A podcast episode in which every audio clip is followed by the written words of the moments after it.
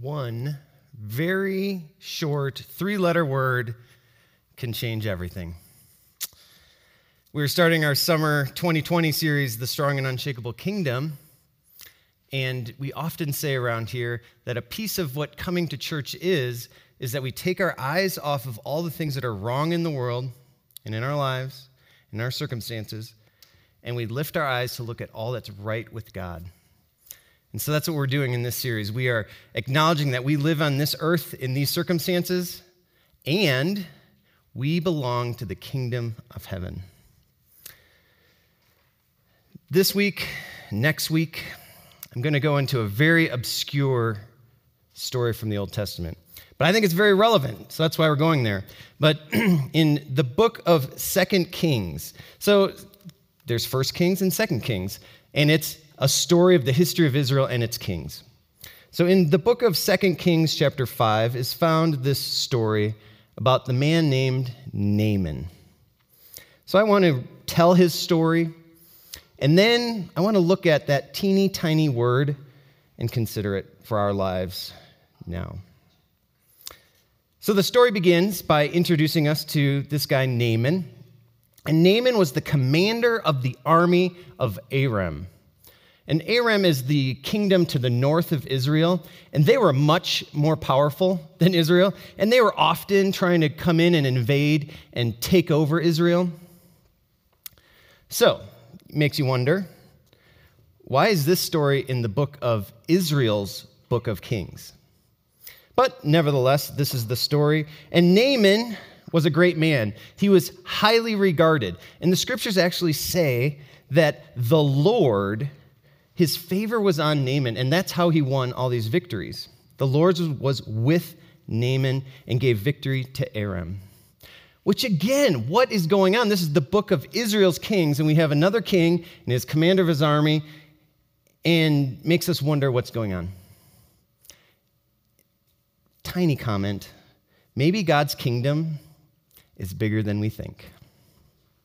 Well, finally, we get to the teensy tiny three letter word says about Naaman, he was a valiant soldier, but he had leprosy. He had leprosy. He was a great man, but. So, next we're introduced to a nameless young servant girl. And this girl was born and raised in Israel until raiders from Aram came down and captured her and took her back and made her a slave. She became the servant to Naaman's wife. And if Naaman's problem was that he had leprosy, this girl's problem was that she was stolen from her home and her family and made a slave in a foreign country. But she showed kindness to her master. She tells her mistress, If only my master would go to the prophet in Samaria, my home country he would cure him of his leprosy. Naaman takes this information and, and believes it. So he goes to the king of Aram and says, You know, this is what I hear. And the king says, Oh, great, here, take all these chariots and horses and all this gold and silver and all these gifts. You go and check it out. And I'm also going to write a letter to the king of Israel. I'm going to say, Hey, I'm sending you my servant Naaman. He has leprosy. Please cure him. And so Naaman goes and he shows up in grandeur in his huge entourage. And when the king of Israel sees this entourage coming from the enemy country, and when he gets the letter that says, Please cure my servant of leprosy, the king of Israel is terrified. He's terrified. He, you, you got to wonder was this a joke? from the king of Aram? Was he sincere? Was he picking a quarrel with me and trying to start a war? How is he supposed to cure the uncurable leprosy? Well, word gets out to the prophet of God, Elisha, and Elisha says, Ah, send the man to me, and I will show him that there is a prophet in Israel.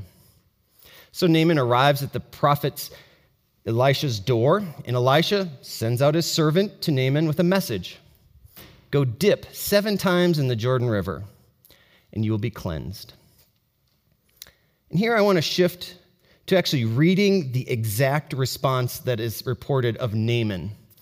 Here's what 2 Kings chapter 5 verse 11 says about Naaman's response.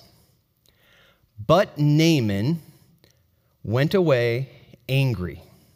He went away angry and he said, I thought that he would surely come out to me and stand and call in the name of the Lord his God, wave his hand over the spot, and cure me of my leprosy. Ugh. Are not Abana and Pharpar, the, the rivers of Damascus, better than all the waters of Israel? Couldn't I wash in them and be cleansed? So he turned and went off in a rage. This teensy tiny word, but, changed everything for Naaman. You know, he was a great man. It says that even the Lord was with him to give him victory. You know, that is true. He was a great man. And in the plot twist, in the sudden contrast, it is also true, but he had leprosy. Naaman was now facing these two realities great man, great circumstances, and leprosy. Two realities, you know, before leprosy and after leprosy. You know, the kingdom of Naaman's circumstances was beginning to unravel, and he was hanging on to his past, hoping so much to get back to that. You know, a friend of me, mine told me about his company, you know, coming into his office and cutting him and telling him all these other people who they have to cut and they lose their job. And this friend reported that Corona got super real for me. I just am so caught up by this idea that, yes, Corona was real before, but maybe it was an inconvenience. It was a little bit far off. But when he lost his job, it became personal. It was real. It was his own. And even as we enter into this story of Naaman, it might feel like Naaman is far away in history. You know, leprosy, I don't even know what that word means. It's distant, it's not touching my personal experience. And so we need to do a little bit of work to enter into this story to pull our own experiences in and understand the depth. So here's Naaman trying to live his old life as a great man, not accepting his new life as a leper, trying to solve the leprosy problem, and trying to get back to being a great man. So, leprosy. Leprosy.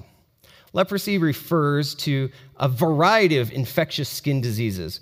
Um, back in the past, in those days, leprosy was very contagious. There was no cure. And the way that it was dealt with was social isolation.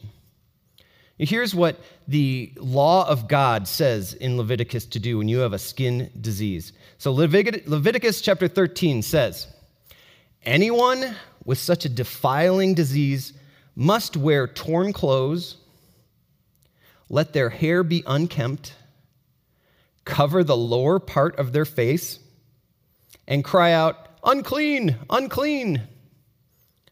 As long as they have the disease, they remain unclean. They must live alone, they must live outside the camp. And I imagine this makes way more sense to us today because of our COVID experiences we can pull our experiences into understanding what it meant to be a leper who was socially isolated and set apart. So, even in very small ways, we are becoming acquainted with the pain of social isolation. And maybe in the past few months, you've experienced this. You're walking down the sidewalk and somebody approaches you and they veer off the safety of the sidewalk out into the street where they could get hit by a car in order to walk by you. Or maybe in less dramatic fashion, you're walking along and they approach you and they have their mask down and they pull their mask up as they pass by you. In these small ways, we feel that ouch of social isolation, that ouch of you could be dangerous, the, the suspicion. There's pain in our experience right now. And it's hard not to take those actions personally. Well, Naaman, he was a great man, highly regarded, but he had leprosy. I want to ask you what is your experience of that teensy tiny conjunction but? What's your experience of but? You know, my life was going this way, but then everything changed. You know, my neighbor across the street over here uh, is a great lacrosse player, and it was his senior year this year, and he just graduated. And you know, he was looking forward so much to this year where he would, you know, demonstrate all his abilities playing lacrosse and the future he hoped for in college. But they canceled all the games. Or my niece, all set to go to Africa with the Peace Corps this fall, but she was diagnosed with a bee sting allergy, couldn't go. Or the all too common story right now of I was doing a job that I liked, but my boss came in and said, We are shutting everything down. Like Naaman, we all have our own stories of life was going this way, but, and everything changed. And like Naaman, we often press into solving that problem to get back to life as we knew it, get back to normal, get back to the life we liked. Even if it was crummy, we want to get back to it because it's better knowing that than the unknown future of what this problem could be. Naaman was trying to reestablish his kingdom on earth. But I wonder if the invitation, God's nudging in this story, is not to return to life and the circumstances that we know, but perhaps God is inviting us to take a different path. God might be inviting us to leave some things behind in order to pick up on His path, take hold of God's plans. You know, rather than reestablishing our life and circumstances here on earth, why not establish our life in the unshakable kingdom of God? That nameless young servant girl, she was living in the unshakable kingdom of God. You know, her problem was that she was stolen from her home and her family, made into a slave. You know, no comment is made about her, but we can maybe expect something she might be thinking.